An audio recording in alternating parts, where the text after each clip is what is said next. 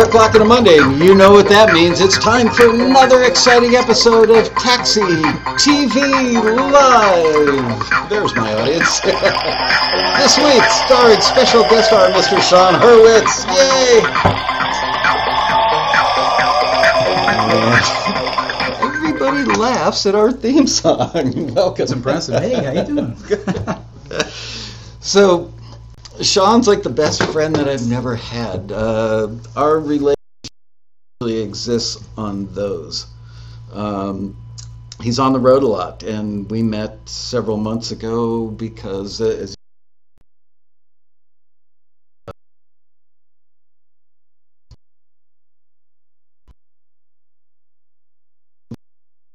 only happens when I have guests.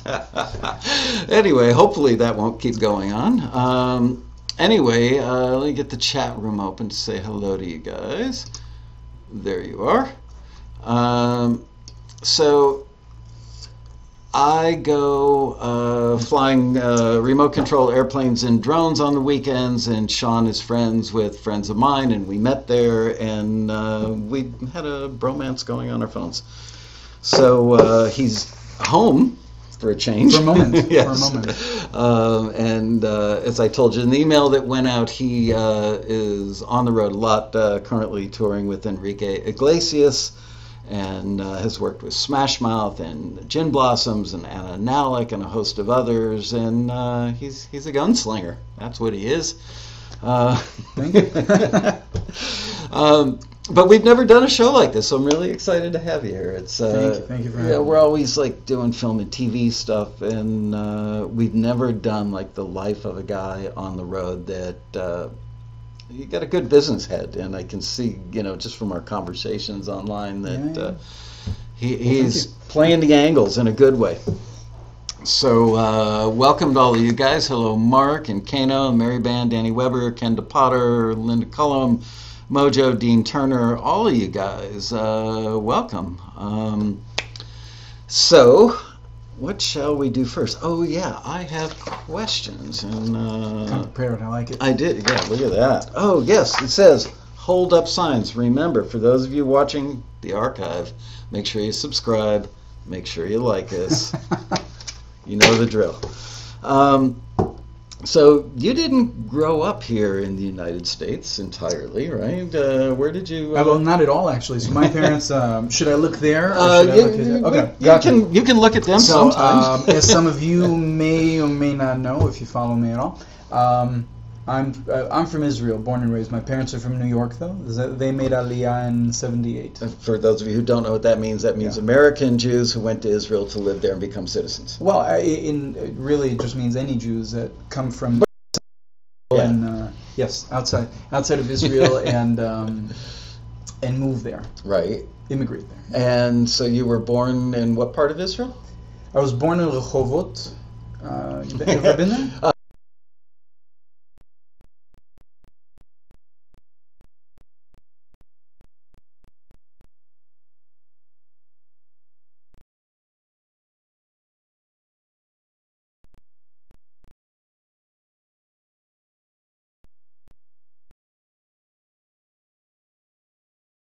so weird. I've not had this happen in months. Um, hopefully, you guys. Uh, uh, my screen has gone black here a couple times, and you guys are used to it on your end. So hopefully. Uh, all right, I see some people saying uh, you're getting some blackness on Mm. your end, but uh, as always, I'm recording it, so if we get a lot of this weirdness today, you can watch it uh, after the fact. Um, Awesome. okay, so uh, did you come from a musical family? I did. Um, both parents played guitar. My father, my, my mother is the uh, biochemist, researcher, and my father was always more of the artsy, hippie kind of guy. And um, uh, both played guitar, and uh, and that's it. That's he. He originally is the guy that taught me my first few chords. Wow. Yeah. Um, so they must be proud because most parents don't want their kids to go in the music business. I hope so. Not only did I go into the music business, I, they, they went to Israel to have a family, and I left. How old were you so, when you left? So uh, you know, I, I hope they're proud. I hope they're proud. Sure I, I they left when I was 23. Oh, okay. So that was like two years ago. Got Exactly. it. uh, so, at what point did you know that music was going to be your life? And was it as a child, or I was probably 13 when I decided that music, eh, some sort of form of music, was going to be my life. I, it didn't mean necessarily that I'm, I, I needed to play guitar on the biggest stages in the world. It just meant that I wanted to be surrounded by music. I knew that bar mitzvah time, you know, when I was 13. yeah. Translation, right? When he was Yeah, thirteen. Um, so, who were some of your favorite artists growing up? Um, Clapton. Yeah. We spoke Oh. about him before, Clapton, and Okay. I got that more from my father. He kind of introduced me to Clapton and uh, uh, Bon Jovi. I, mean, I was just listening to, them- to them today. Um, who? So, so many Israeli artists though that I Oh. no one would necessarily know. But I mean, growing up. Um, but yeah. Anyway. Uh, it's pointless to mention that. I don't think you have enough listeners in Israel just yet, but uh, Uh, we actually, believe it or not, we probably got two and five taxi members that are uh, living I in like Israel it, at like any it. moment in time. uh, it's funny because my wife, for those of you who don't know, speaks fluent Hebrew. So at the road rally, uh, my wife will hear somebody speaking Hebrew from like 300 feet away. Boom, she's right on I'm, it. I'm that guy in the airports. I can tell who's Israeli and just Yeah. just go for it. Yeah.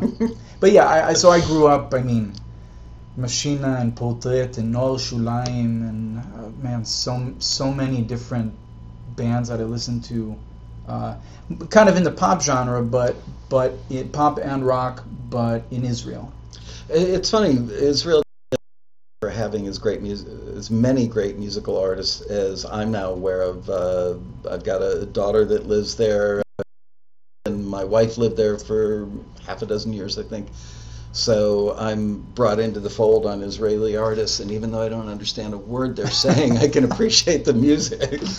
Yeah, no, they, I mean they, they do some very very creative things. Uh, one of my favorite bands, a band that I worked with as a, as a backliner, which is what it's known in Israel, it, basically a stage tech. I worked with a band called Hadag Nachash. Do you know them? no. If I did, I wouldn't. I, I can't pronounce the name, It's so all, I don't remember. It, it- anyway, Hadag Nachash is like one of the biggest hip hop bands. I mean, they've been big for probably about 20 years now, 17 years or so, and uh, I was their stage tech forever. And I love those guys, and they're all friends, and um, and I still love that they're so creative, so just a big bunch of creative people, all of them. It's funny because so many people associate the Middle East in general and Israel specifically with, with Middle Eastern sounding music, uh, which I don't think a lot of the world is aware that they have hip hop and they have rock and you know indie pop and stuff. It's all infused with the Middle East flavor, but you know it's not some it, it's not the desert with a bunch of camels. No, no, no. no. There are there are some camels. Just to be clear, there are some camels there, but but they're not making any music. no. That's true. um, so you were okay. So you came to the U.S. What was your mission? The day you decided to leave there and come here, did you have a specific mission and a goal in mind? Um, I'll answer that with a, with a little story. My goal from probably when I was 15, 16, I kind of knew that I wanted to do the music thing, and I would I eventually, I would probably end up leaving Israel. Not because the musicians there are great. It's just this tiny. It's it's just such a small. The whole country is the size of New Jersey. Yeah, just exactly. so It's, ju- it's just so small.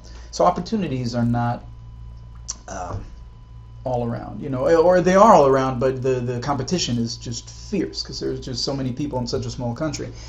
Um, I, as a result of being born to American citizens who, American parents who then made sure that all the kids had American citizenships, uh, have an American citizenship. So I, I, I've got both Israeli and American citizenship, and I always knew that I wanted to. Well, I always knew. Probably around 16, 17, I knew that I would. At a certain point, I would give it a shot. hmm I would move to America. That's all I knew. Uh, and as I told you, so 16, 17, but I moved when I was 23. So the whole way, the, all those years, six, six or so, six, seven years, bef- uh, in between, I just didn't feel ready. I just I wasn't Musically or- or musically, mentally. I'm like going from Israel to America. I mean, America. Do you know how big America is? you hadn't been here as a tourist with your parents. I had been here as a tourist, and it was pretty. Uh, it's, it's a big place, but I hadn't been to LA. I'd only been to New York and Well, that's places pretty around there.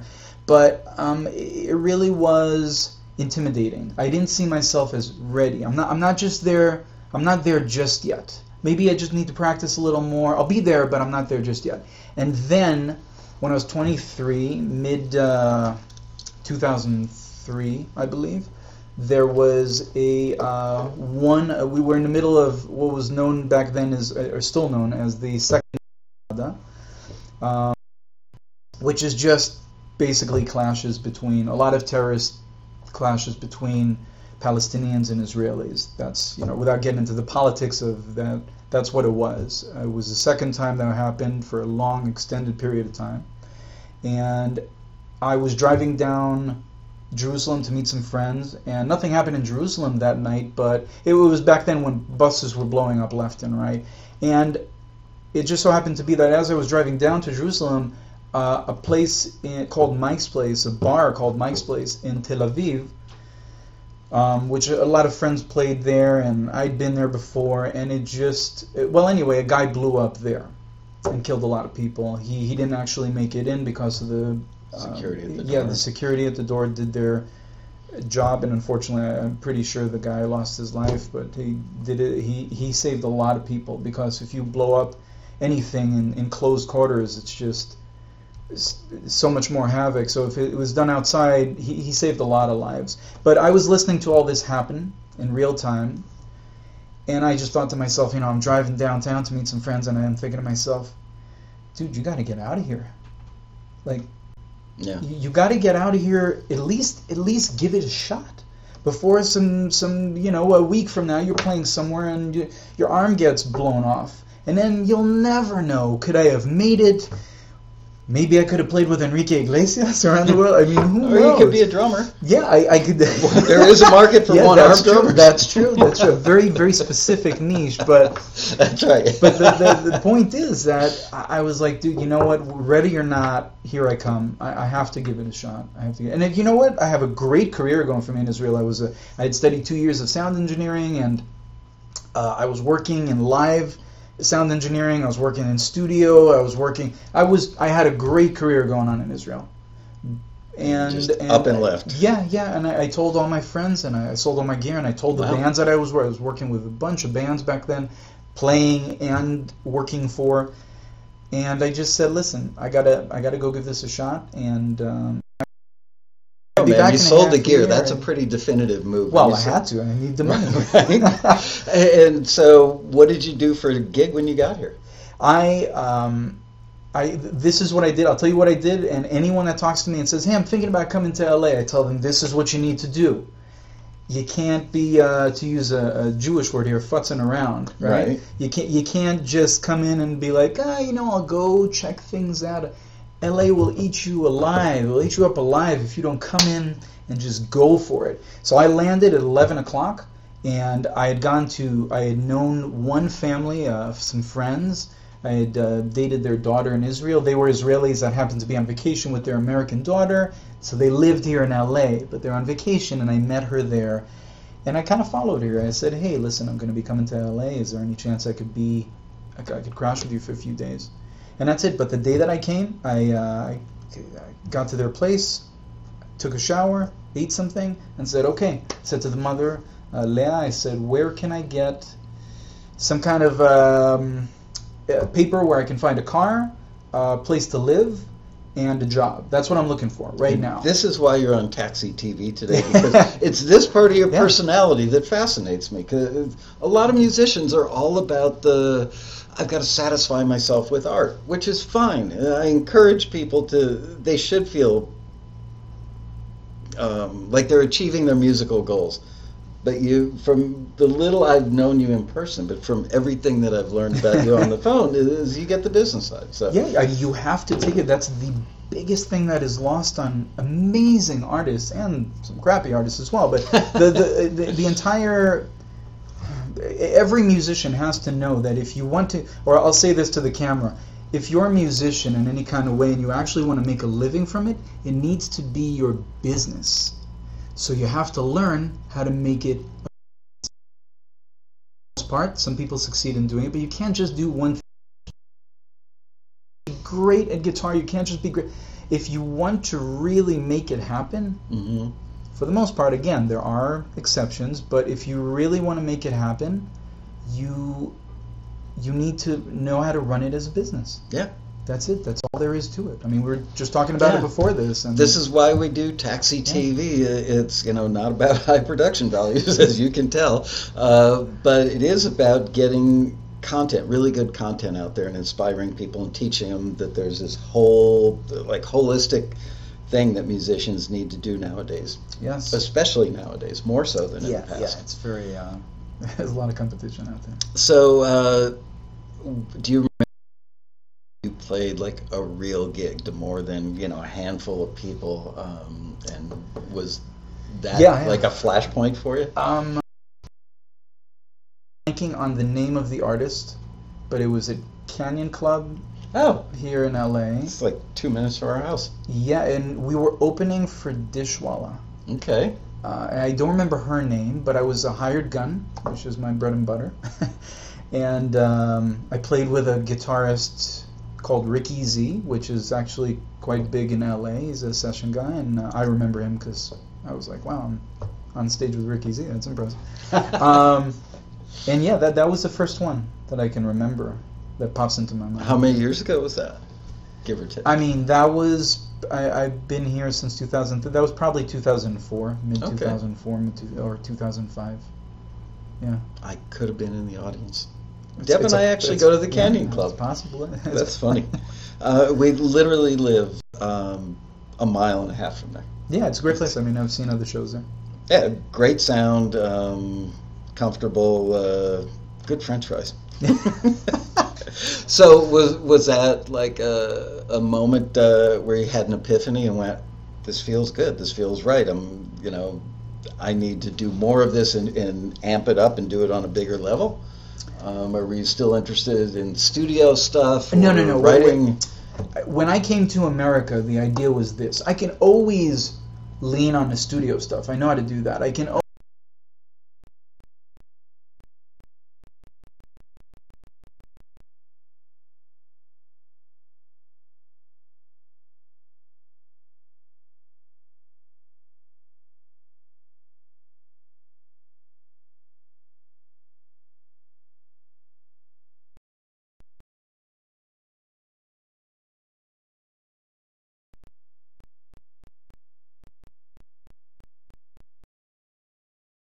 Um, no.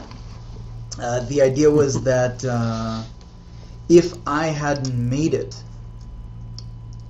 to become a full time musician, by the time I was 30 or 33, I wanted to be uh, in a great position in a in a in a job. I didn't want to be 33 or 30 and be like, well, that didn't work out. What do I do now? No, no, no. It's again, it's a business. I'm here to do business. So if that if that uh, strategy didn't work, I had other contingencies. So very businesslike. Uh, Yeah, very, very. Most musicians, I don't want to incriminate everybody, but I, I've know you know I've been in the business for longer than you've been alive. Sadly, I mean, serious. I've been in the industry for more than forty years now, and uh, so many people I know have broken my heart because of basically they're hanging out waiting for it to happen. Yeah. They they don't grab it by the nape of the neck and Yeah, go yeah, for yeah. it. You know. There, it, there are a lot of things that need to come together for for success in the music industry, and that's a very broad term. But but there are a lot of things that need to come together. Some of them you're just you are waiting for the lot, you are waiting for the call. Yeah.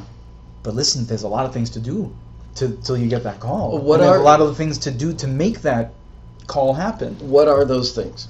Um, to keep it very short and sweet. Um, It's all right. We've got time. well, I've got a lot of stories. Um, That's what we're here for. The answer is, um, and I mean this in, in the nicest way, not in an LA fake way, but networking. It really is about networking. And, and to take away from how cold that might sound, it's not necessarily you don't necessarily network with people that you want you want them to do something for you. How about networking with people that you might be able to do something for them? Right. How's that as a concept? Yeah. But the point is networking. And Yeah. It's very important. So when I came here, the idea was not not necessarily in this order, but I needed a place to live. I needed a car. Uh, I was told LA was very big and I would need a car. hmm Um, and I needed a job. Once those three things happened, I, I think I got a I, I got a rental car and a car. I got a rental car, and the next day, I got um, uh, I bought a car within a week. I bought a I found a place to move into um, a week and a half later with an Israeli um, an Israeli. I, I was reading some classifieds in an Israeli magazine, and I, I found a, an Israeli guy that was looking for a roommate. Moved in with him, and uh, and it took me a hard month. I was looking every day, but I finally I got a job at Guitar Center in Sherman Oaks. Which is, is the flashpoint for many a career. It's it was perfect. Yeah. Who could have asked for more? I needed gear for cheap. Yeah. cheaper. Everything's expensive in Israel. I couldn't believe how cheap gear is here, but I got it for cheaper than that. It's a place where I could learn about the American culture, which was super, super important to me. I needed that very much. Uh, coming from an Israel Israeli culture, I needed to learn how to talk to people, what to not say, what to say. That helped me out a lot because I was on a sales floor for was in Guitar Center for three and a half years, but I was on a sales floor for eight months during which I needed to uh, sell a lot and talk a lot and connect with people hmm and ask a lot of questions, part of sales. And um, I learned a lot from that, uh, which is things that will uh, that I'll have for the rest of my life. It was just really important to learn how the American culture uh, works, how American, um, what's the word I'm looking for? Um, Guitar Center is a corporation. How corporate how corporate America works. That was another very important thing that I needed to know.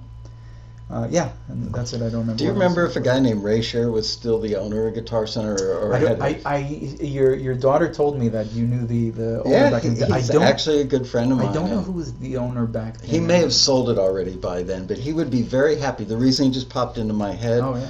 is I met him 15 years ago or so, uh, and hanging out at his house, and it's like Steve Vai came over, uh, and we were hanging out, you know, drinking brandy in a room filled with millions of dollars worth of guitars.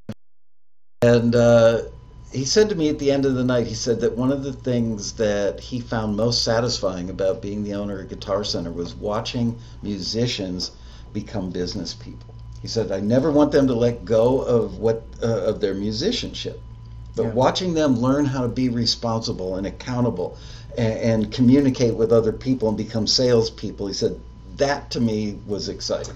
Well, it And- worked. It yeah, worked. Absolutely, one hundred percent. I'll have to give him a link to this episode Yeah, and let him see the, the product of his. Um, his it- one of one, and I learned something. This was a Guitar Center value. It was one of the core values, but I learned it. I, I, I contribute. I attribute it to, or the, me learning it to uh, Jason Crane, which at the time was a manager. Um, I, I always thought he was very. I, I, I really admired him for a lot of different reasons. He had. Uh, he was really good at what he did. I Mhm. mean, he was just great at it. Some people really didn't like the style, his style. Some people loved it. I was one of the guys that loved it. But one of the things that I learned from him was whatever it takes. And I don't know if your friend, the the, co- the owner back then, came up with that was one of his core values, but um, that is to this day, even before. But then someone put uh, a- words to it. Whatever it takes. That's what I do. That's that's my yes. It's business.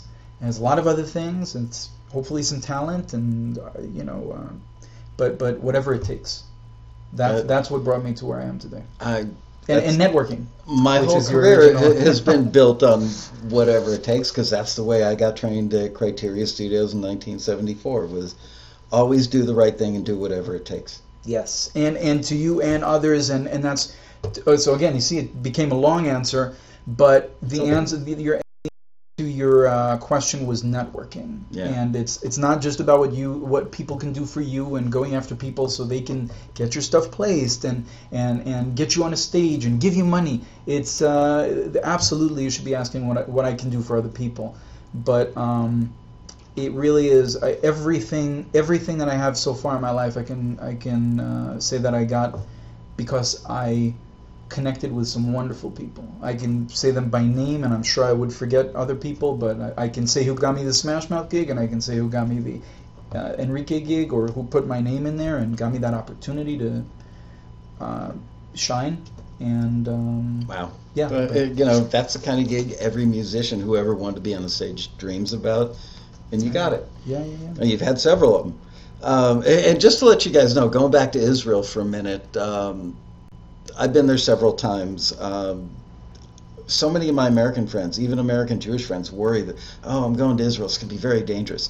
I have always said it's riskier and feels more dangerous to me to be in the parking lot of the Staples Center going to a show than it is in like 98% of the places I've been in Israel. Uh, Interesting. uh, I haven't gone to too many shows in Staples. I went to one show. You've always been on the I, inside. not only I play, I went to one show there Yeah. to see Bon Jovi, the first time I ever saw them, and uh, and then I performed there a month ago or so with, Yeah. with Enrique. Right. Uh, that those only two times I've been to Staples. Wow. well, you didn't see the parking lot on the second show. No, I did not. Um, it, yeah, I, I've always felt very safe there. The, it's not what people imagine it to be, and it's a wonderful country. Can't say enough good stuff about it. Seriously, I, I've never met anybody that went there and didn't love it and want to go back. It's Well, especially your daughter. Yeah, that's true. she definitely loves it. Um, quick funny story. Uh, uh, some of you know my daughter Hannah, who's a singer songwriter. She's been on Taxi TV a couple times years ago, uh, and she moved to Israel uh, three and a half years ago, I think, um, and served in the Israeli Defense Forces.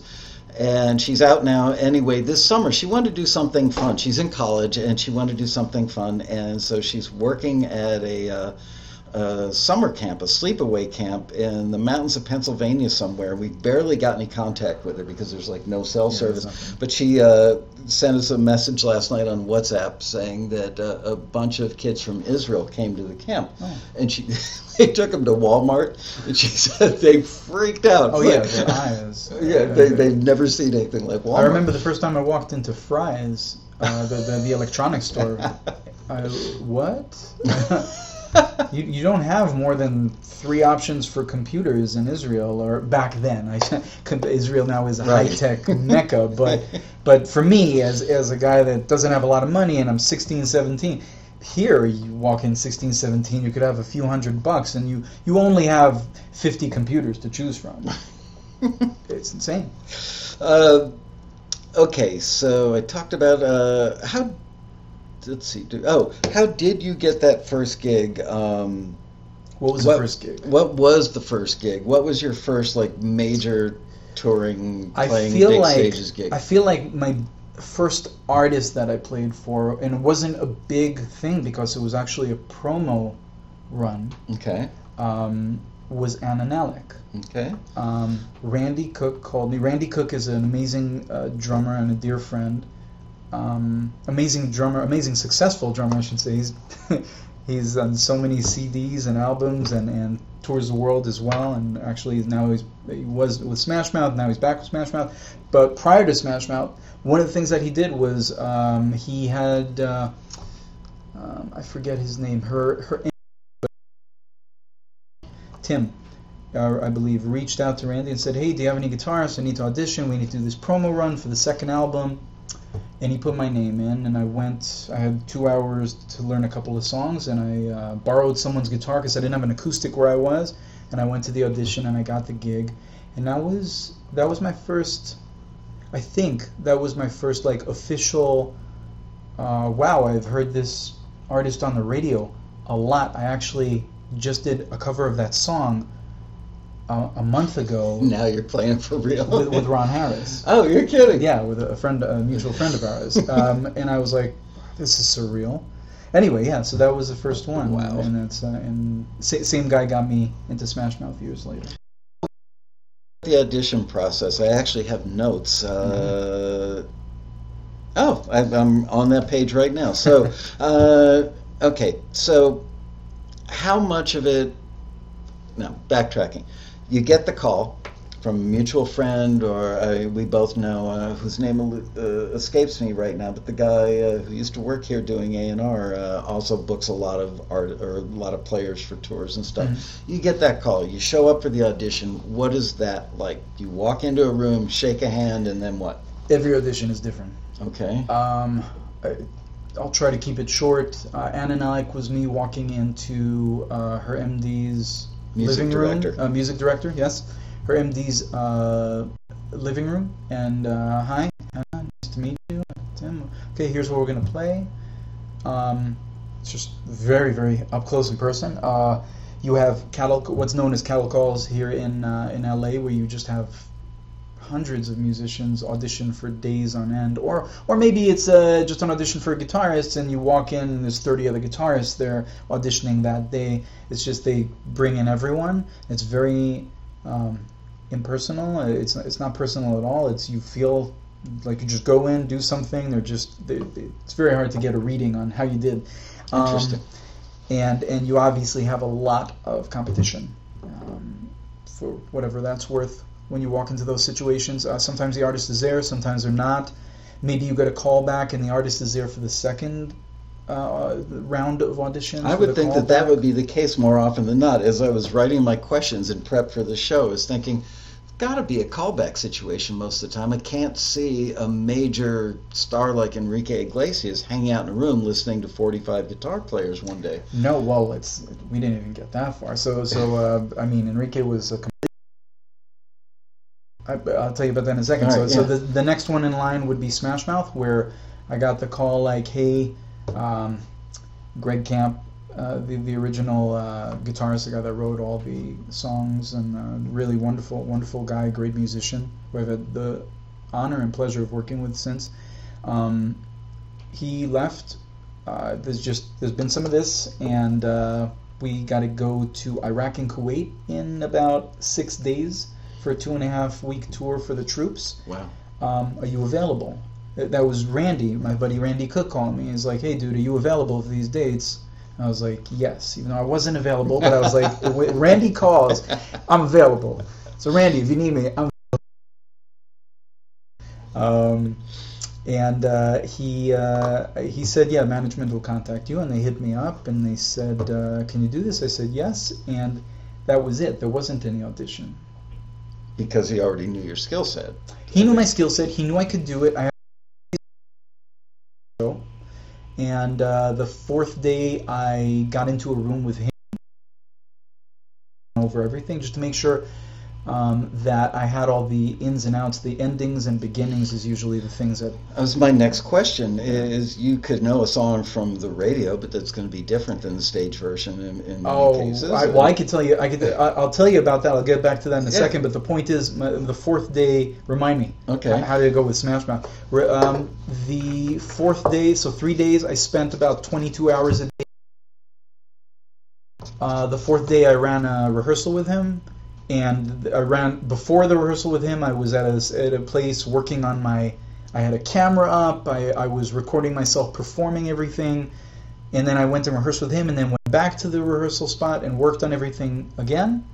Fifth day, I was off to uh, I was off to San Fran or San Jose. I don't remember which airport to meet up with the guys and in Kuwait for the troops.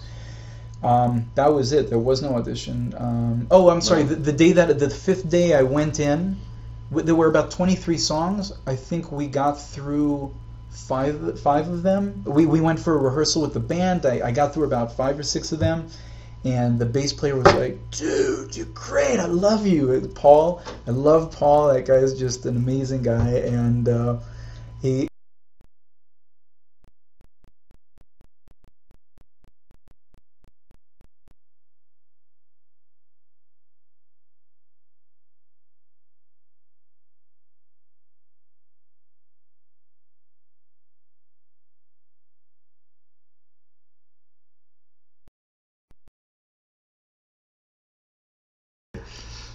anyway. Uh, I'm glad So- I got you watching for me. so that's um, that's what happened with uh, with Smash Mouth, and I can get I'll tell you exactly the business sense of uh, where that comes into play with Smash Mouth. Okay. But uh, just to stay on point, uh, the process with Enrique was the uh, the gentleman that was there doing the job for eight years prior to me was leaving, and uh, I I had reached out. Doesn't matter. Uh, someone had put my name in as one of the as a possibility for a guitarist. I think they were looking at four or five guys, and um, the musical director, the MD, hit me up and said, "Listen, I, I can see obviously you." Uh, you can play. You look great on stage. All stuff that he saw, I'm sure, on my website and YouTube, which we can talk about as far as the business goes. Right. Everything was there for a reason. It wasn't there by mistake. Right. Um, but um, he said, "Look, I know you can play electric. I know you can play acoustic. I see you. You look good on stage. I think you'd be a good fit. Um, can you play nylon string? Because it's Yeah. can you play classical guitar? Uh, not classical style, but nylon string." And I said, "Yeah, absolutely." Um, because again, it's Latin. It's not full-on flamenco. I'm not a flamenco player. I'm not a classical player but it sounds like it. It's yeah, yeah, but but it's Yeah. but uh, but it's it's uh, pop, and they use nylon strings Mm-hmm. sometimes, so classical guitars. So I said yes, absolutely. So he's like, okay, I'm gonna send you a, uh, I'm gonna send you the song, Bail- uh, Bailamos. And do you know that song? Bailamos. Apparently, my wife does because she was very excited. well, it was a big song. So, uh, so they sent me uh, Bailamos, and um, uh, they sent me the uh, a version, a live version of it, and, and recorded. They had they had the, the the whole version without the guitars that I was supposed to play. They had Wow. only, only soloed the guitars that I was supposed to play. They had the full version with all the guitars So they really had it together. yeah, yeah, they have they had recordings. They still have recordings, and uh, it was my job to just pick it up and learn all the parts and uh, play it and recorded video, and that was my audition. So I just I didn't even play live like I am right now. I I, um, I just uh, recorded it to my laptop and sent them a video of me playing in my studio, just NS10s blasting uh, blasting Bailamos and me playing And that got you the gig. uh, that and his good looks. Uh, no, um, uh, you know what? Let's talk No. about looks for a second because that's on my list of questions. Um, I would imagine that, um, let's face it, age and your attractiveness and your body type and that stuff. Sadly, it's Hollywood. You know, it's like being an actor and you're being typecast. You've got to look like you match the other members of the band. I would imagine. Yeah, I mean, if that's the if that's one of the bands like uh, okay, we want every person to have a completely different uh, uh, sense of fashion and personality, and no, but uh, yeah, you, you definitely have to fit in. I remember working uh, with a famous female artist way back in the day, and she said, "You'll never see me on stage with a more attractive background singer." That, yeah, absolutely, there's something to it. And, yeah, But let me tell you, I Enrique, you know, with all due respect to everyone on stage, he's dude's a good-looking guy. I mean, I, I don't know if he's a very very good-looking guy. It's, yeah. So it's, it's you, you can't you can't it's very hard to look better than him. He's great great physique. The guy's just tall. I mean he is, he's a great performer. Runs around on stage, gets jumps into the crowd. I mean he's he's a stage. I don't know if I know anyone that could take that away from him on, on his stage. He's he's just he's got that on lock. If- have you ever seen Rick Springfield live? I haven't. No. If you ever get a chance, he makes Bruce Springsteen look like he's boring. Wow! Wow! I, I, I saw him at the Roxy one night, and I went with an industry.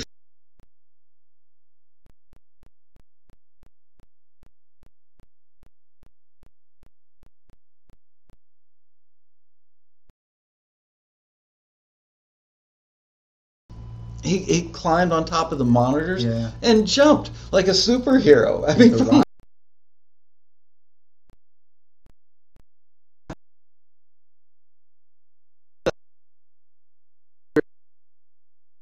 I- I don't know. Um, I mean, they they get buffering issues all the time. So For, uh, on their end, sometimes not just. not yeah, just in there. um, Anyway. but that's weird.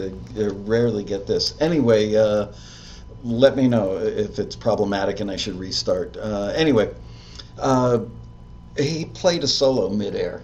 Like like the, the lead to Jesse's girl was happening as he was falling from the sky. It was really something to behold. Wow. Um, okay, uh, let's see. So oh, you know what? Let me let me Yeah. answer something you had asked. Um, the radio versus live thing or no? no, the um, yes, radio versus live. When, you're playing the stuff, with Smash Mouth, uh, Randy gave me a bunch of. It was literally I was watching YouTube links. The, for for 22 hours a day, what I did was this. I had the set list, 23 songs. I would go song one, play the album. Okay, cool. Now, play the live version, which was literally some guy with a camera at Mhm. one of the shows on YouTube. I downloaded everything. I had all the MP3s. I had all the things, and I was basically listening. Okay, well, they play this of uh, half a step down. Very important. Right. As a musician, you don't want to go and be playing in the wrong key. So they're playing this half step down, and I can see, even though the stage is very far, I can see the guy is playing uh, chords that are open. So I, the guitar is tuned half step down. So I know that some of the songs I did uh, in standard tuning, some of the songs were half step, some of the songs were half step down. But the point is, I would I would familiarize myself with the song, and uh, uh, uh, studio version, and then I would listen to it live, and pick out all the parts that Greg was actually playing because there's a lot of guitars on, on the song. You can't So you'll even go for like chord inversions and stuff like that. I mean, and voicings that. everything that I can do. My my goal with Smash Mouth, as with Enrique, as with the next gig and the one after that, and, and any gig, my goal when I get on stage as a businessman, as a professional musician, I'm not there to show my brand. I'm not there to show off Sean Hurwitz. What I'm there to do is a job. Uh, what I'm there to do is, in some cases, um, take what the producer was trying to do on the album and bring that to the stage if that's what they're doing live. So I'm talking about how much delay is there? hmm What what level is the delay? How much feedback is it? Where's the cutoff point? How much verb if there isn't? Is that a phaser or a chorus? No, no, I think it's a flanger, but really low mix, probably about 20% of the mix. Those, all of that, I So they don't give you notes. You got to Well, figure it out. no, you got to figure that out. and you got to create your own notes. With, with with Smash Mouth, there weren't any notes other than stuff that I had asked the drummer. But what is he going to necessarily know about that? You know, he helped me with a lot with other stuff. With uh, with Enrique, I definitely had um, Carlos, uh, the MD, and his producer for probably 15 years now. Um, he's been with him for that long. He knows the whole show in and out, and Enrique is a dear friend to him. So, I mean, he kind of coached me. He gave me all this stuff, and then I would. Um, I think this is one of the things that he liked. He actually told me later. Uh, one of the things that he liked was that he sent me all this material, and I said, okay, what I need to know here, what I need to know here. What I, okay, great. I'd learn all of that, and then uh, so I knew all the parts, and then I come to him and say, okay, I know all the parts, and I know what guitars I'm using, and I know what sound you're looking for, and all of that. Great. So now, what parts am I singing? Right? There's there's a mic on stage. Oh, stage. yeah. I, I've been watching live shows. There is a mic on stage, and dude is singing into it. Is it live, or is it? Memorex. Is it is is the mic on, or is it just there for looks? No, the mic's on. Okay, great. What do I need to sing? How did they know you could sing if that were, you know? I oh, they knew they knew because I, I did with Smash Mouth as Oh, well, okay. and, and uh, they, yeah, that, I'm sure I'm sure he saw me sing with Smash Mouth. Before he ever got Um, the call. Got it. Yeah, and uh, and then once I was done singing, I had the music down, I had the, the vocals down, I knew what harmonies and where. hmm Okay, now what's the choreography, or where do I need to be on stage? Like, are there specific songs where I need to be in a specific place? What what he liked about that was the attention to details, Mhm. and that's one of the things. The gentleman Eddie Kaipo, the uh, sound engineer that uh, put my name in the hat for that gig. One of the things that he that met me with Smash Mouth. He was with Smash Mouth when I joined Smash Mouth. One of the things that Eddie likes about me is the, the attention to detail. Because again, so let's get back to it. I'm there to do a job. hmm That's it. I'm not there to show Sean Hurwi- Hurwitz off. I have a website for that. I have this for that. I have, but on stage, I'm there to play a part. Doesn't matter what I want to play. I need to play what needs to be played. So that's the thing with Smash Mouth. I went song by song and found out what needs to be played and practiced that. And then I went to the next one, what needs to be played and practiced that. How do you store all that stuff? Because you've got an album's worth of production Honestly, that you have to store in your brain. That part, you know what? I'd say that is a skill that you learn with time. And see, I thought the wristband was crib notes. I thought you pop that sucker open. I do that sometimes if I have a quick acoustic set with someone and I'm like, I don't, I'm, I'm not even gonna. The, the songs are so close to each other chord wise. I'm not necessarily gonna. I, I, I don't have enough time to learn for this gig. I will sometimes play the acoustic and have little cheat sheet right on the On top. the- it has happened. But yeah, that that learning the stuff. I remember when I was in in Israel and I was working with a band. They were working in the. Stu- I was backlining for a band. They had a guest come up for this show, so they had a rehearsal. I was at the rehearsal, and and I was like, how does he remember that? And I went Tal Talivni, the the drummer. I went. I said, dude, how do you remember that? And I don't remember what he said. He probably said something like, "Hey, just get used to it," or whatever and I know what he means now. You you definitely find ways to remember. I'll I'll think, oh, you know what that sound that song. It start okay. The the the hard part is not when you come into a song after it starts. The hard part is when you start a song oh, and you've never played it before. You've only practiced it in your room. You're in front of twenty thousand people now. no rehearsal with the band before you go out rehearsals and gig? sound check. You just rehearse. There's no time. You just kind of rehearse the important things, and that's it. Isn't that scary as hell? Uh, you know, an, an Enrique level artist or Smash Mouth. And um, I mean, that first sound check on your first gig, you know everybody's looking at you. Is Oh, the new kid going to make it or not? Not only are they looking at you, they're also like, "What was wrong with the other guy? Why did this? Right. uh, can't he just stay? We like him. What is this new guy? He's where? Where's he from? Israel? I, we okay, whatever. They're they're ready for me to fail. Yeah. Uh, yes. Um, Um, with Enrique, I remember once I got the gig, one of the things that Carlos, the musical director, put together is he put a little rehearsal with me and Alex Fetter, the other guitarist, and Joe Ayub, the bass player. We went to Joe's uh, rehearsal spot and we ran the set. Once I was ready for it, we ran the set from beginning to end so they could point out little things that I that I may have missed with Carlos that we may not have spoken about. But the, so, yes, I did have a rehearsal with them, but a full rehearsal, full band, ears, tracks, light. Uh, you don't really get that. I remember you sent me a text. Well, sent all of us on the on the WhatsApp group a, a text about I don't know three weeks ago, and that you were maybe in town but going to rehearsals with Enrique. And I said, "Why? You've done all these shows at this point, and I would imagine it's pretty much the same thing every night." And he said, "No, they they changed stuff." Well, that was um, about two months ago. Yeah. Uh, right before we did the tour, we had um, a few days of rehearsals, and then there were many different reasons for that, technical as well as um, musical. It, they were putting together a new show. It's a new stage. It's new lighting. It's new pyro. It's new gear for the for the sound engineers. It's new gear for the uh, stage techs and and. Uh, and so they and- need, even need to set up stuff Oh, like lighting cues in memory and audio Oh. cues and the console, all that stuff. They, they went Right. they went into a, a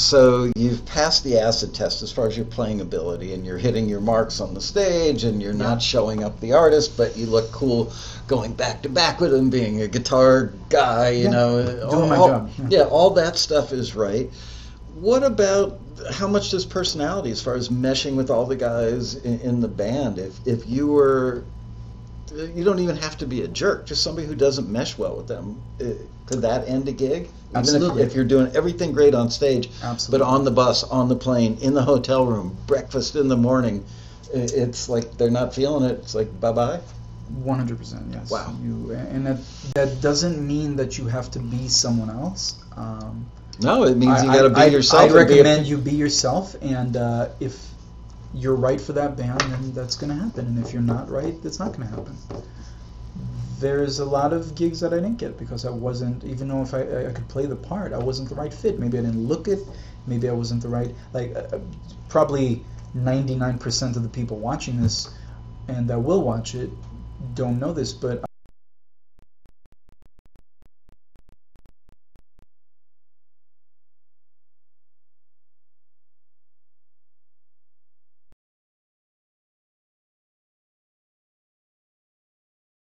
Um, not to be straight edge, but I, th- I think that's what that's called these days. But um, I just never got into that stuff for different reasons.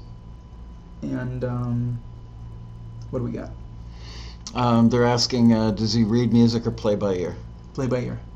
Okay. I, I do read music, but that's not usually what I go for. Yeah, I don't know what's happening on the video, and this uh, it's the app on my end today, which is an extremely rare occurrence. It only happens when I have a guest here, oddly enough. Um, okay, so we got through all that stuff. Who makes the decision ultimately? Is it uh, you know the artist? Uh, is it the musical director? Um, and the artist just implicitly trusts the MD so much that you show up. Uh, and- it's different in every band. It's different in every band. Uh, some artists like to be a part of it. Some artists don't. Um, some artists like to have last uh, last word, and some people completely trust the MD, and that's it. So. Uh, what we haven't done yet is play some of your music, and, Sure. and I want to do that. Um, like I, I mentioned in the email that went out to you guys, uh, Sean, I, I knew this shortly after meeting him. I think I knew it within the first 10 minutes just being around you at the airfield uh, that first time that I saw you there. Um, and heard you talking to our mutual friend Ron about Yeah. business stuff. It's like, okay, you know, he, Yep. he likes business stuff. I get Yeah. that. Um, so you're multifaceted and, and you're you're building a table with multiple legs um, and not just relying on this and i'm guessing you realize you're not going to be doing this at 65 years old um, i mean You, you never know. But, Right, you could be. I'm not. Uh, Pla- I'm not planning on it. But so um, he he's had stuff in film and TV, and uh, it's funny we were talking before the show. He'd like to expand that part of his career. or Um, get back to it. I, I did it a lot in the past. I just haven't. Enrique's been keeping me busy, and uh, I'd like to get back to it. Yeah. and my goal in life after the show is to teach him how, how to bring a you know like a, a one octave keyboard with you on the road and a That's Mac a laptop problem, and, and just be making. You could be sitting in an airplane seat with headphones making tracks. Which is our DJ Fractal. That's what he does. Okay. He makes a lot, I Uh, think he makes a lot of money from it. So, what do you want to play? Uh, you've got your site up, by the way, which is SeanHurwitz.com. You should go check out his stuff. Or Um, or Sean H Music. You can do SeanHmusic.com, and you can find me on Instagram as Sean H Music, S E A N H Music. Uh, on Twitter as Sean H Music, and uh, yeah, and SeanHmusic.com or SeanHurwitz.com. um, so I, you know, that's a good question. I don't know what uh, there. he's I've- had I've stuff got on. some uh. I mean, like major stuff, like American Pie. Uh, which one of the? It was it was Pie? the Book of Love. I, I I've had He's with had something. Kardashians. We were just talking about that the other day. We've had some we've had Dance some- Moms. Many of our members have stuff on Dance Moms. Um, Degrassi, ton of stuff there. I didn't want to put too much on this page. I just wanted to put a few basic ones. All right. Well, uh, But, you can um, play that. You can play record You stuff, what? whatever There's, you want. Let me see real quick. There's a beautiful. Let me see. Is that it? Uh, This is a song that we actually got placed. It did really well in Poland.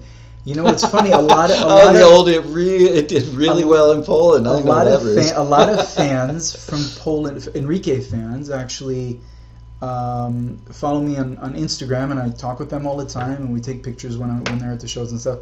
This was a, I, they probably don't know this, but if they're listening to this at some point, this is a song that was a big. It was an you know the the company Orange. Yeah. So it was a big. Uh, they, they're a cell company in Europe, a cell phone company um, or cell phone carrier, and this was their uh, in, in their commercial, I think. Ah, okay. Um, And what? Got it. Once upon a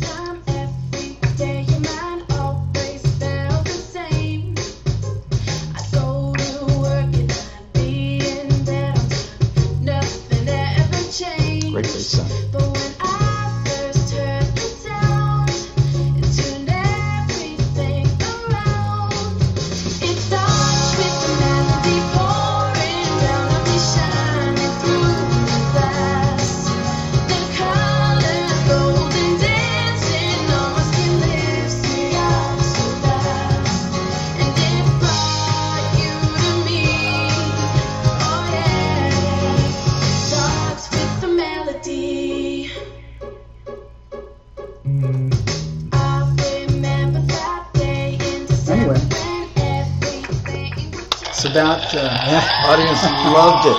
But uh, this is a great example for you guys because we run listings all the time uh, for ads where they're looking for emotionally upbeat, easy, makes you feel good, will Yeah. resonate well in Middle America. Yeah. Perfect example.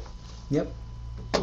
That, that was, I mean, that worked well. But but I also do things like, uh, And resonated in Poland. you see, I think, yeah, it did. Uh, uh, it's, um, this is a song I did with an Israeli guy, friend of mine, Daniel Brecher. Used to play for a band there called Hayehudim. But it's a very different style that was more for sports, I think. They would use stuff like this.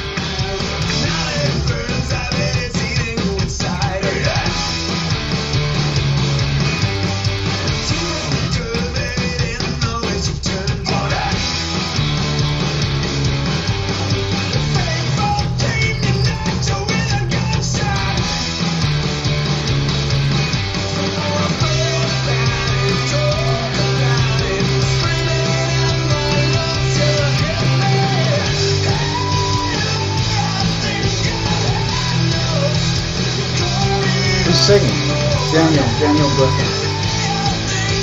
Wrote it with him and Rick Cash and Devin Webster.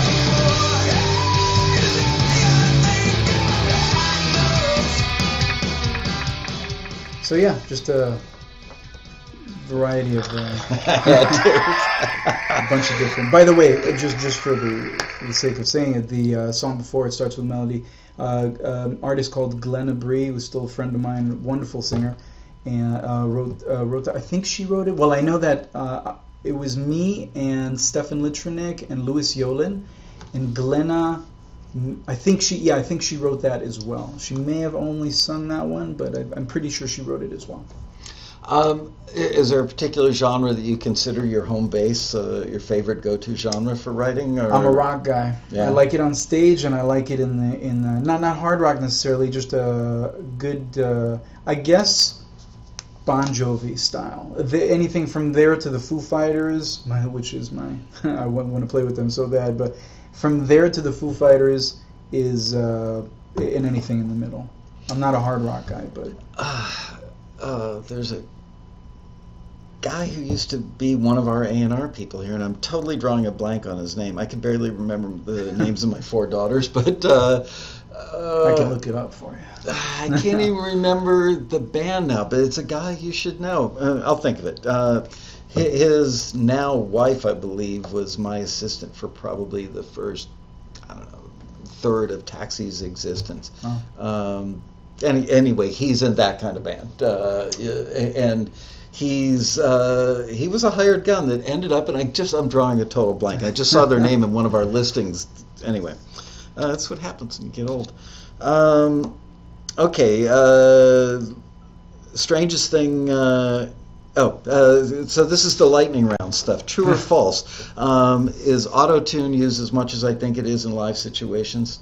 Uh, for again, vocals? again, depends on the Um, gig. yeah, of course. It's, but ver- it's very specific. um, okay, uh, strangest thing ever thrown onto a stage while you're playing a gig. Man, if anyone has ever heard of the Smash Mouth bread incident, and you can look it up on YouTube, unfortunately, uh, uh, that that was the weirdest Bread. whole situation. It had nothing to do with the band. It, we went to a festival where they were doing.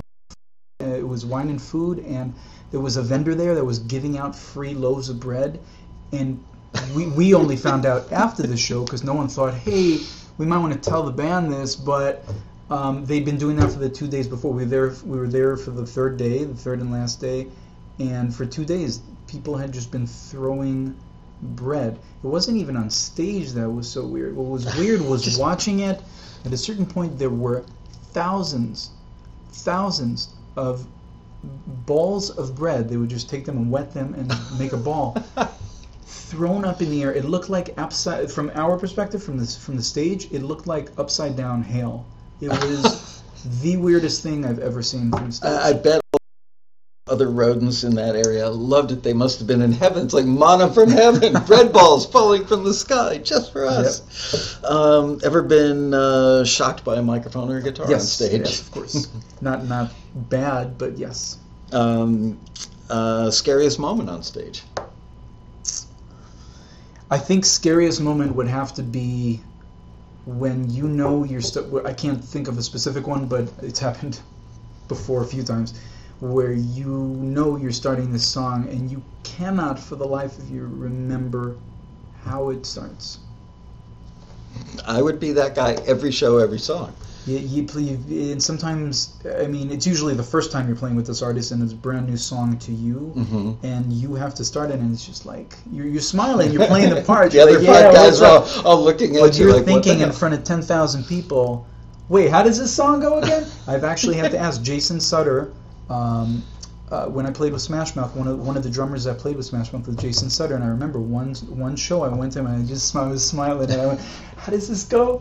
And he reminded me the beat, and I was like, "Oh right, right, okay, here we go." He just keeps smiling through it, but wow, that can be a very petrifying moment. Speaking of petrifying moments in the live, in the context of live, um, I might have mentioned this last week, but uh, the Eagles' recent performance uh, in LA at Dodger Stadium, and then again in New York for the Classic, Classic East, Classic West tour. I'm a big Eagles fan. Uh, me too. Uh, I, I was literally there in the building uh, when they were recording the one of these nights album, Wow. and so uh, and got invited to the opening show at the Miami Jai-Alai Fronton, and um, occasionally got to go into a control room with their producer when he was mixing, and nobody else was allowed in there. He gave me a set of 4311s. Wow. Yeah. Wow. Um, anyway, the point of this is being Glenn Frey's son, Deacon, who's now 24, 25, Mhm. and getting the call, hey, Deacon, we're thinking about going out since your dad passed away Right. like a year and a half ago, and we want you to be in the band. And immediately, Deacon's knees had to be shaking because Don Henley has a reputation of being a perfectionist, and there's no doubt that he deserves to be a perfectionist. Um, and, and they added Vince Gill to the band. But can you imagine being 24, 25 years old, and your first gig is Dodger Stadium, and you're standing next to Don Henley playing stuff that your dad did, who's one of the greats of all time? It's a lot of pressure. Uh, It's a lot of pressure. I can tell you that um, friend Yariv told me back in the day. He said, um, I think, yeah, I- think it was him. Um, you what it, it- you know you know how they say what what is it what's the saying uh, that uh, it's luck and uh, pre- being prepared and Right, uh, it's uh, success or yeah, whatever it is. being right place, right time, or, or perspiration, inspiration.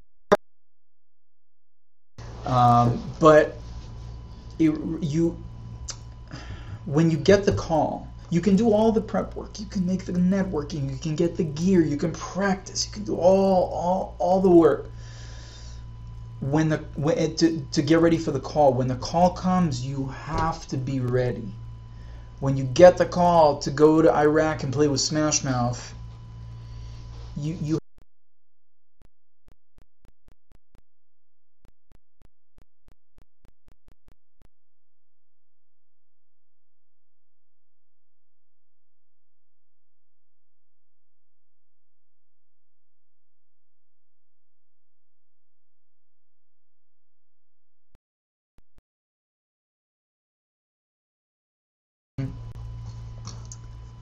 when you get the call, you have to be ready in any business. Um, because the chances that you get that call again, sometimes that doesn't happen. Sometimes you get that one call. It's just a stroke of luck. You knew the right person met you the night before. Do people ever get bounced from a tour just because you, you somebody, not you in particular, somebody passes the audition, everything works, and they go out and they do a show or two and the chemistry's not there, and on Yeah, they- show number three a week later they get the call, and I don't really need you on this one. Yeah, there there is a lot of um, th- there are there's so many things that go into play um, with getting the gig, keeping the gig, and getting laid off the gig or losing the gig. There's just so many things. Personalities, playing, performance. You could play great and have a great personality, but you know what? You just don't look right on stage. Right. I- There's, there's so many, and, and again, every band and every artist is completely different in what they want, what they're looking for. And the tour bus. Um, the smelling uh, of uh, flatulence and, and guys' socks on the bus. I mean, it's one thing if you're Um, going to a gig and you get a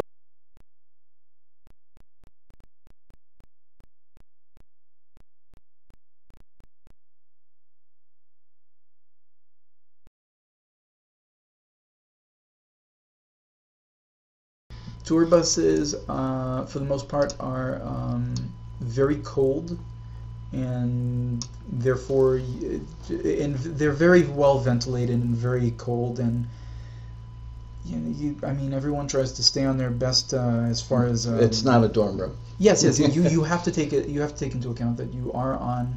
You, you're home for the next month and a half, or six six months, whatever, is with a bunch of other people. Whether it be three people, whether it be eleven people. Uh, full bus is twelve usually. So um, you have to take into all that into account. But but no, neither of those things are ever a problem on a tour bus. I hear about it all the time in the context of smaller bands. You know, Oh, on a van, Uh, in a a van, completely yeah. different story. It's like- van is yeah. a completely different story. Uh, tour bus is very big. If you want to have your flatulence, you can do that elsewhere. You don't have to sit right next to me and do it.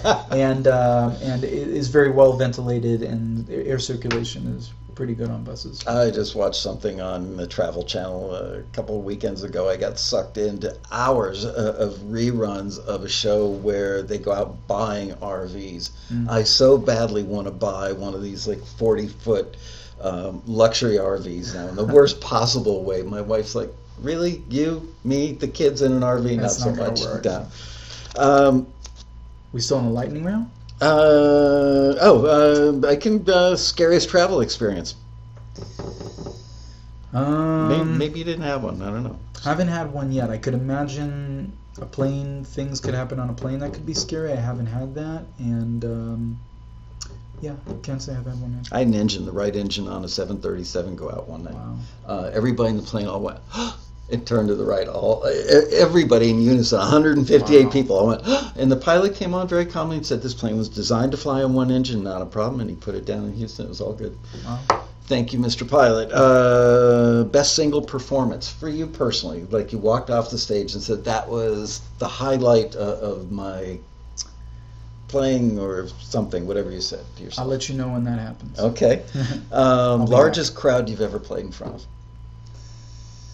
We did. I think it was seventy thousand people. Wow. B- believe it or not, it, I, it, that wasn't an Enrique show. It was it was uh, for the first show of an Under the Sun tour. It was us and uh, Sugar Ray, uh, us Smash Mouth, Sugar Ray, Gin Blossoms, I and I forget who we shared the tour. There were another tour, uh, two bands. I think it was Fastball, and might have been Vertical Horizon. But it was a '90s thing, and it was like, I think it was it was a week. It was a, a, a holiday weekend, and we were starting the tour, and it was just yeah, outdoors.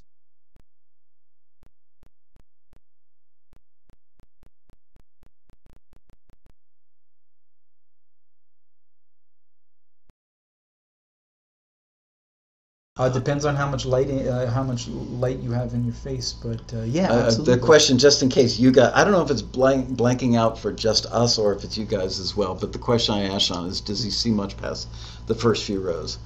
the Um, answer is uh, absolutely. Uh, just it does just a matter of how much light you have in your face. Okay, um, and now the the timeline. Wow, I've got a lot of questions, um, and I want to open it up to these guys. Yes. Almost like Michael is his therapist. You know what though? They, ha- they have. I haven't seen anything regarding your question about uh, if it happens on their end as well. So maybe it's just on your screen. I hope so. It blanks out on. Um, Anyway. somebody says he looks very sad. I don't know if they're talking about you or me. Probably me because I get very frustrated. This kind of technical stuff really happens when I have guests on the show. I once had a guy drive an hour and a half to be here, and we had to restart the show like six Ah. times. It was just heart- It happens. Yeah. When's the deadline on the circus music? Oh, that's a taxi listing. Ah, okay, they talk about stuff other than the show. Um, Okay. okay, so, all right, describe a typical gig from the moment you walk out the door, kiss your wife goodbye, until you walk back in the door. Um, what are what's the progression of things that happens? I'll take a one-off verse instead of a tour. Yeah. Uh, a one-off for those of you who might not know is when you're just going to do a show. It might be down the street uh, in uh, in Orange County, or it might be in Romania or in Australia. But the point is, I get up in the morning. Uh, my wife, my wife's. I, whenever the flight is, I fly. Let's take Europe for example. I fly to Europe. We will usually fly in the day before the show, so if there are any issues, we're not missing the show. Um, Smart, yes, professional. good. That's it, because things happen. Um, I'll so I'll usually be the day before the show, usually afternoon, and evening. Uh, get some food with the guys, some some of the guys, and then uh, try and get some rest. Try to get myself in a certain, uh, not not jet lag uh, if I can. And uh, next day, uh, we'll, we'll, that day we'll have a a day sheet for next day. Tell us what the tell us and the rest of the crew and everyone what's going on. I'll look at when I need to be. So basically, the crew need to be there earlier. They do an amazing job. They work their asses off and they get everything ready for us. Um, like I said, work uh, their asses off. It's sometimes amazing how much they do in such little time. But uh, I'll wake up, go grab some food with some friends. We'll have a lobby call, usually. Um, we'll have a runner that picks us up. Uh, someone in a van usually that production sends to come pick us up from the hotel. We go, we sound check. Usually in the Enrique Iglesias gig, everything is so. It, the, the guys are all ready. Like everything is Well oiled. ready, ready to go. They don't usually. They don't even need us there. So sound check is usually about five minutes. Wow. If there's catering up, we'll go get catering while we're there. Maybe after, maybe before. Uh, go back to the hotel, get ready for the show. Come back about an hour and a half before the show. Um, do the show and then either hang there or go back to the hotel and then leave usually very early the next day. So, when you go do the sound check, does the artist show up? Uh, and I know it's got to be different from tour to It's tour. It's different from tour to tour, from show to show, and from uh, band to band. Um, if we're doing something we haven't done in a while, chances are the artist will show up, even if they sometimes don't. I had something about cat. Oh, catastrophic events. Uh, and, and I'm not being facetious in asking this. I'm just absolutely uh, curious about it. If somebody were to have a really bad gastrointestinal issue, Has happened, Oh, not to eh. me, but I've, I've heard the stories from my guys in, in the band. well, what do you do? Somebody, I mean, you can't stay on stage during the middle of that, right? Uh, Um, you do and you don't. Um, everyone's professional, and you just handle the situation as it needs to be handled. Uh, have that's there the been situations where somebody's absolutely had to walk off the stage in the in the middle of a song? I guess they would wait till the, you know, I- try to do their best to hold on until yeah, after. I haven't. Um, I haven't experienced that. I haven't experienced that. The, the closest thing that I could say that we had was we were in Australia, and uh, with Smash Mouth, and the bass player got uh, food poisoning, and uh, they had a very very big trash can on stage, all marked off on the side just in case he needed to use it, uh, mid show, um, and he. Um, he had to deal with some stuff before we got on stage and a minute after we got off stage. But during the show, it was fine. Wow, the show must go on. yeah, Uh, something about the adrenaline, I guess. yeah, I'm. Uh, I have got a studio story, but I won't, I won't say it in public. Um, is there a difference in audiences around the world culturally? Like some places, you know, like Great Britain, Oh, very, very- like yeah, like yeah, this yeah. clapping, and Uh, other you know? I like won't that. mention. I will mention places just because sometimes fan get ins fans get insulted. Oh, you think that we're all like that? No, no, no. It's not. It's, I'm just saying that's what we experienced there at that show. So I won't mention places, but I've had shows for sure that the it's a it's a crowd where you finish the song and they sit there and they just go after every song and the exact opposite where fans go crazy and just can't stop jumping on stage whether it's wanted or not Uh, okay. Uh, let's see. Uh, how many trucks are there? That was one of my questions. I should have asked a question or two ago. Uh, when you're doing, uh, you're out with somebody that's Enrique size, and you, you're doing uh, in, in inside the U.S. and you're on the road Yeah. versus in the air. Uh, well. Uh, how many trucks does it take to move a production that big? I'll and how tell you people? I'll tell you the numbers that I know from the gig that we just did the, the tour that we just did was Enrique Iglesias and Pitbull and uh, we had if I'm not mistaken it was 15 trailers Wow. Uh, we carried everything. So I mean, everything was there. You just come into a blank canvas, canvas, and put everything up. Um, and uh, it was, if I'm not mistaken, ten buses. There were roughly 102. I think it was 102 people on the road Wow. for the whole time, and then everywhere we went, production had brought in sixty to hundred extra stagehands Just everywhere, just muscle because someone's. Take it, put put all this stuff up, uh, put put it up and take it down, and Don't they worry about like microphones getting jacked and stuff like that when they're bringing in uh, people who aren't with the company on a regular a basis? good question. I don't know. They must have an extra stash. There's so, there's so many. Oh, well, there's extra everything. Uh, that's that's live for you. Even when I was in Israel, it's you have everything. Sta- everything. Uh, you always have everything backed up. Bill Cosby once asked me. I re- uh, showed up to record a voiceover for a Jello commercial with him while he was doing a photo shoot, and I brought two Nakamichi cassette decks and like an '87 to plug into each Mm-hmm. one of them. He said, "Why do you have two? And I said, "Redundancy." Yeah. Uh, I'm a professional. He said, "If you were a professional, you wouldn't need to." And I just went like, "Bill, get over yourself, dude." No, no, no. What are you talking about? yeah, I thought that was This is this is tech. Things happen. right. Exactly. I have spare guitars for each one of the guitars that I have on the road, and we're always ready just in case I break a string or something happens. And the the, the professional is ready for that to happen. Yeah. That's the difference. Okay, so what happens if somebody, God forbid, uh, in the band has an appendicitis or some sort of, you know, really severe physical something that goes on and, and they can't make the gig? Do you guys have like a multi How, how long do they know before the show? If they if there's enough time, someone will come in and, and sub for them. Um, That's got to be scary. Hey, what are you doing tonight? yeah, more or less. Uh, or I mean, I- that that's basically been my only experience. I'm assuming. I mean, the show always must go on. Yeah, that's. I mean, uh, just from a financial perspective, not to mention Yeah. letting down the fans and stuff. Uh, you know, but what happens if, if like, the drummer, uh, you know, They would fly in a drummer. what if they don't have time? What if it happens an hour and twenty five minutes before Hasn't the happened show? yet. Okay, well, I'll keep my fingers crossed. Yes, yeah, absolutely. Um, most embarrassing moment on stage. Um, I, probably I should have prepped you for that. no, no, no. I don't know if there is one that I can really single out as most embarrassing. Can't.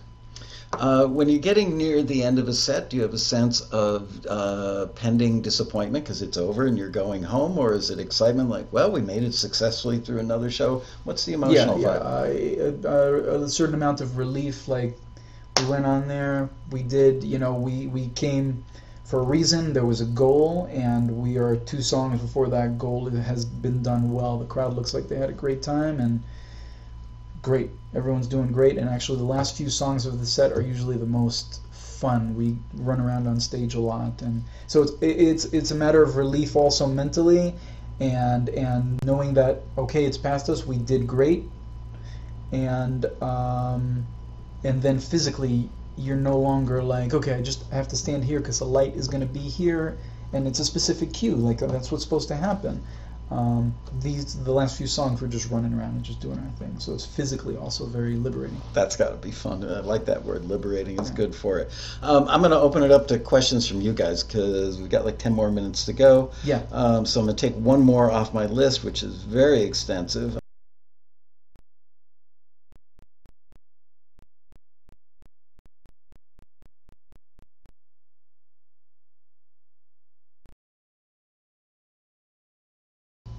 How do you get over the jet lag and get yourself back in the headspace of doing whatever businessy stuff or musical stuff in the studio?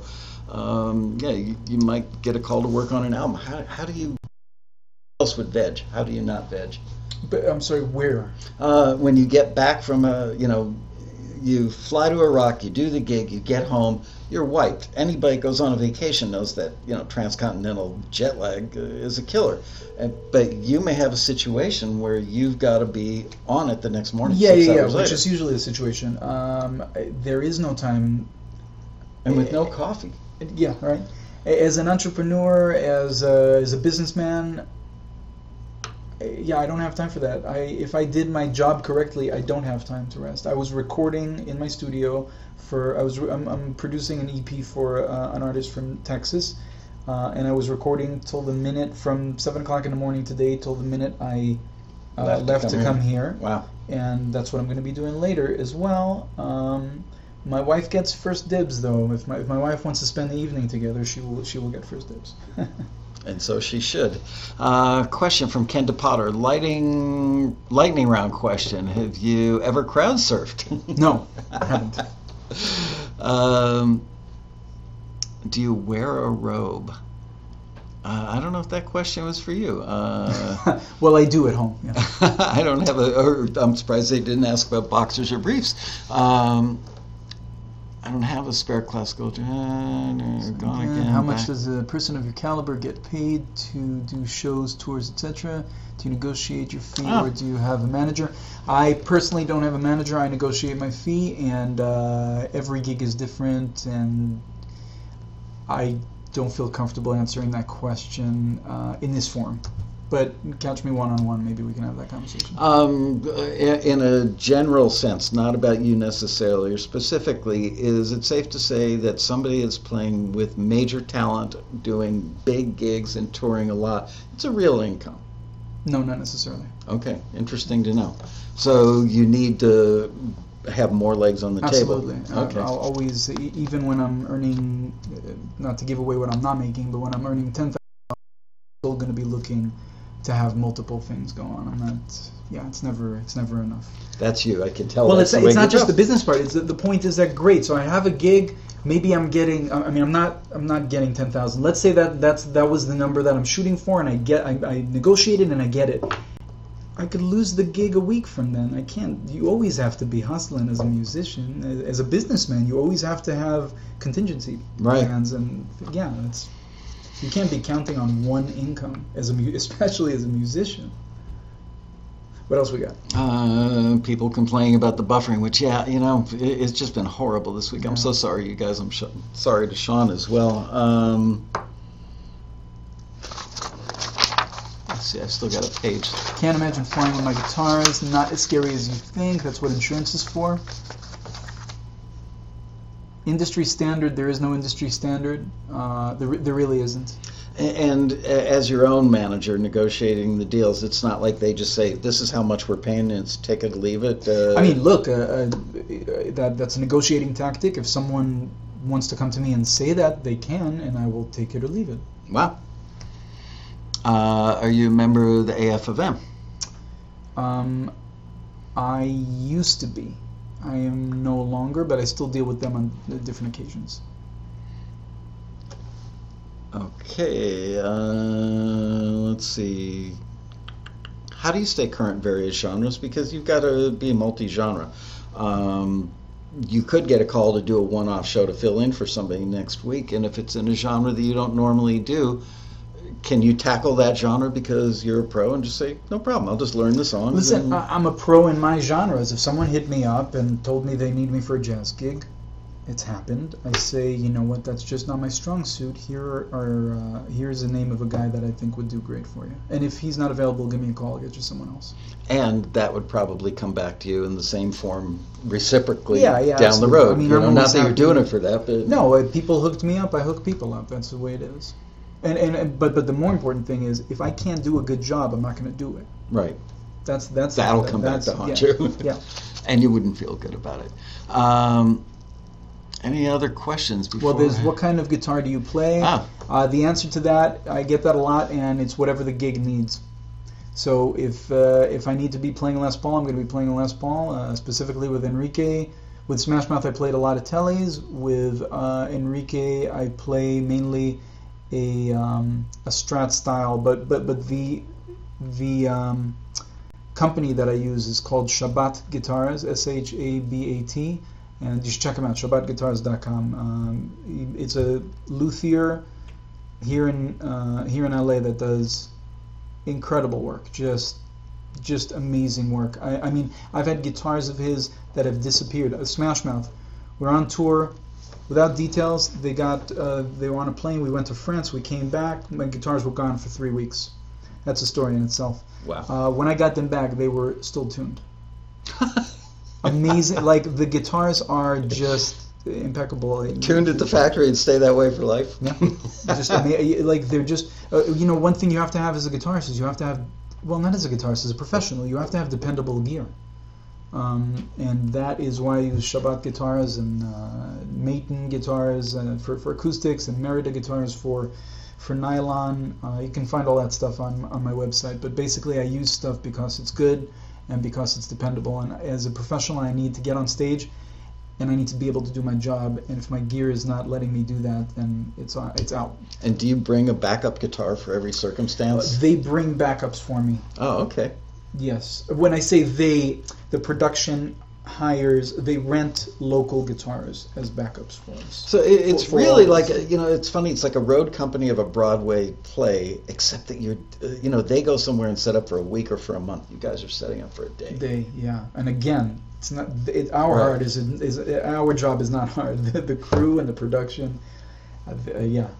Listen, I, I used to be I used to be a sound engineer. I used to be a stage tech. I loved that job, loved it, and I know how hard it is. And I, I mean, I appreciate everyone that does it for us. Everyone, video, pyro, audio, lighting, everything. It's That's uh, got to make the guys appreciate you, the, knowing that you did that gig. some of them know it, some of them don't. I hope they know that, and I hope they know I appreciate it. Um, do they supply instruments for us to use at the open mics at the road rally? Uh, uh, yes, we have at least a guitar and a keyboard on every stage. And last year we had three open mic stages. This year I believe we're going to have two open mic stages. Um, What else we Mm. got? I'm not sure if we missed a few.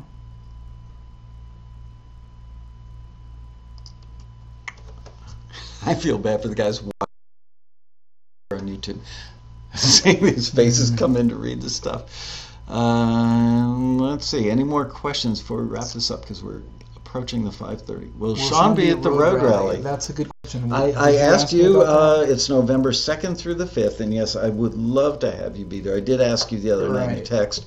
Um, I, I, and I would love to be there. I do believe that I will be just at the end of a tour and possibly going. I don't want to say in advance where we might be going because that sometimes is a problem. So we, we might be. I might be on the road. All right, but if he's not, he will be there. Um, plan. assuming that he's not home for like two days, he's got to spend some time with his wife. Yes, yes. Um, and uh, but if you can come, I think people would love to have you there because we do. Um, it, it's a big deal event. Uh, it's between 2,000 and 2,500 people. It's three and a half days. And you would be great for one-on-ones where you sit down somebody that wants Oh, to meet that. you when That's they grow up and, and they sit down and go, "How'd you do it?" You know, here's the record, um, you can also just hit me up. Just get on my website, SeanHurwitz.com or SeanHmusic.com. You can find me on Instagram. Uh, you can find me on Twitter, on all the social medias. On my website, I'm sorry, I'm looking at my website right now. There's a there's a lo- there are logos on the top, and one of them is a uh, an envelope. You can email me with questions if you want regarding gear, regarding regarding business, regarding anything. I'm happy. About the fish. It, it's a kagadol. No, we are not that is. It is. That's That's, an inside that's a whole different thing. inside joke. Um, Where's he next tour and with whom? My next, uh, I have one-offs going on, but the next tour is with Enrique Iglesias and Pitbull, America and Canada. All the dates are on my website. Um, you just go up, um, and you can find it. But yeah, it's it's in the fall. Would you do me a favor? Um, uh, thank Pitbull for me for doing the taxi song because that Will that, do, yeah. that actually got us a lot of hits on our website the day That's after he played it.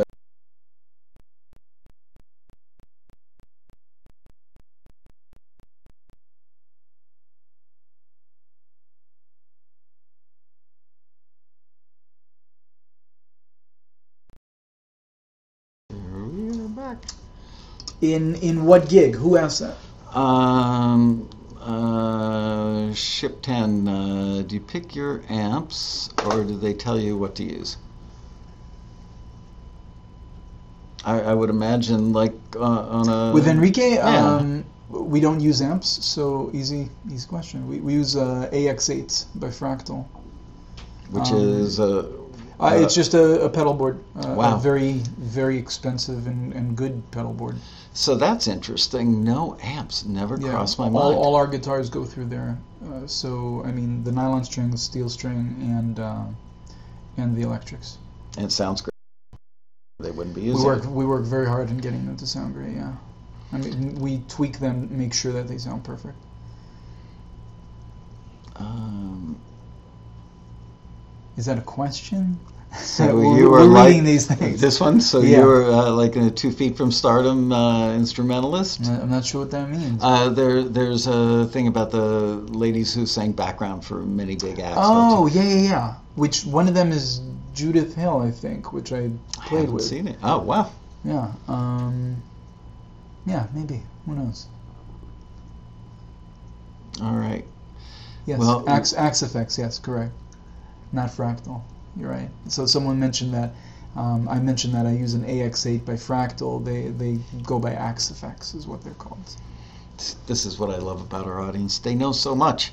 Um, okay, with that, let's wrap it up because we're now a minute over, and I like to be kind of professional about that. Um, thank you so much for doing this, Sean. Thank you Uh, for having me. Oh man, Thank you my having pleasure. I'm so sorry about all the blackout stuff today. It's, it's rare that it happens on this end, and uh, frankly, the only way to get rid of it probably would be restarting the computer and the whole show. So, with that, I will see you guys next week. Uh, next week is Richard Dance.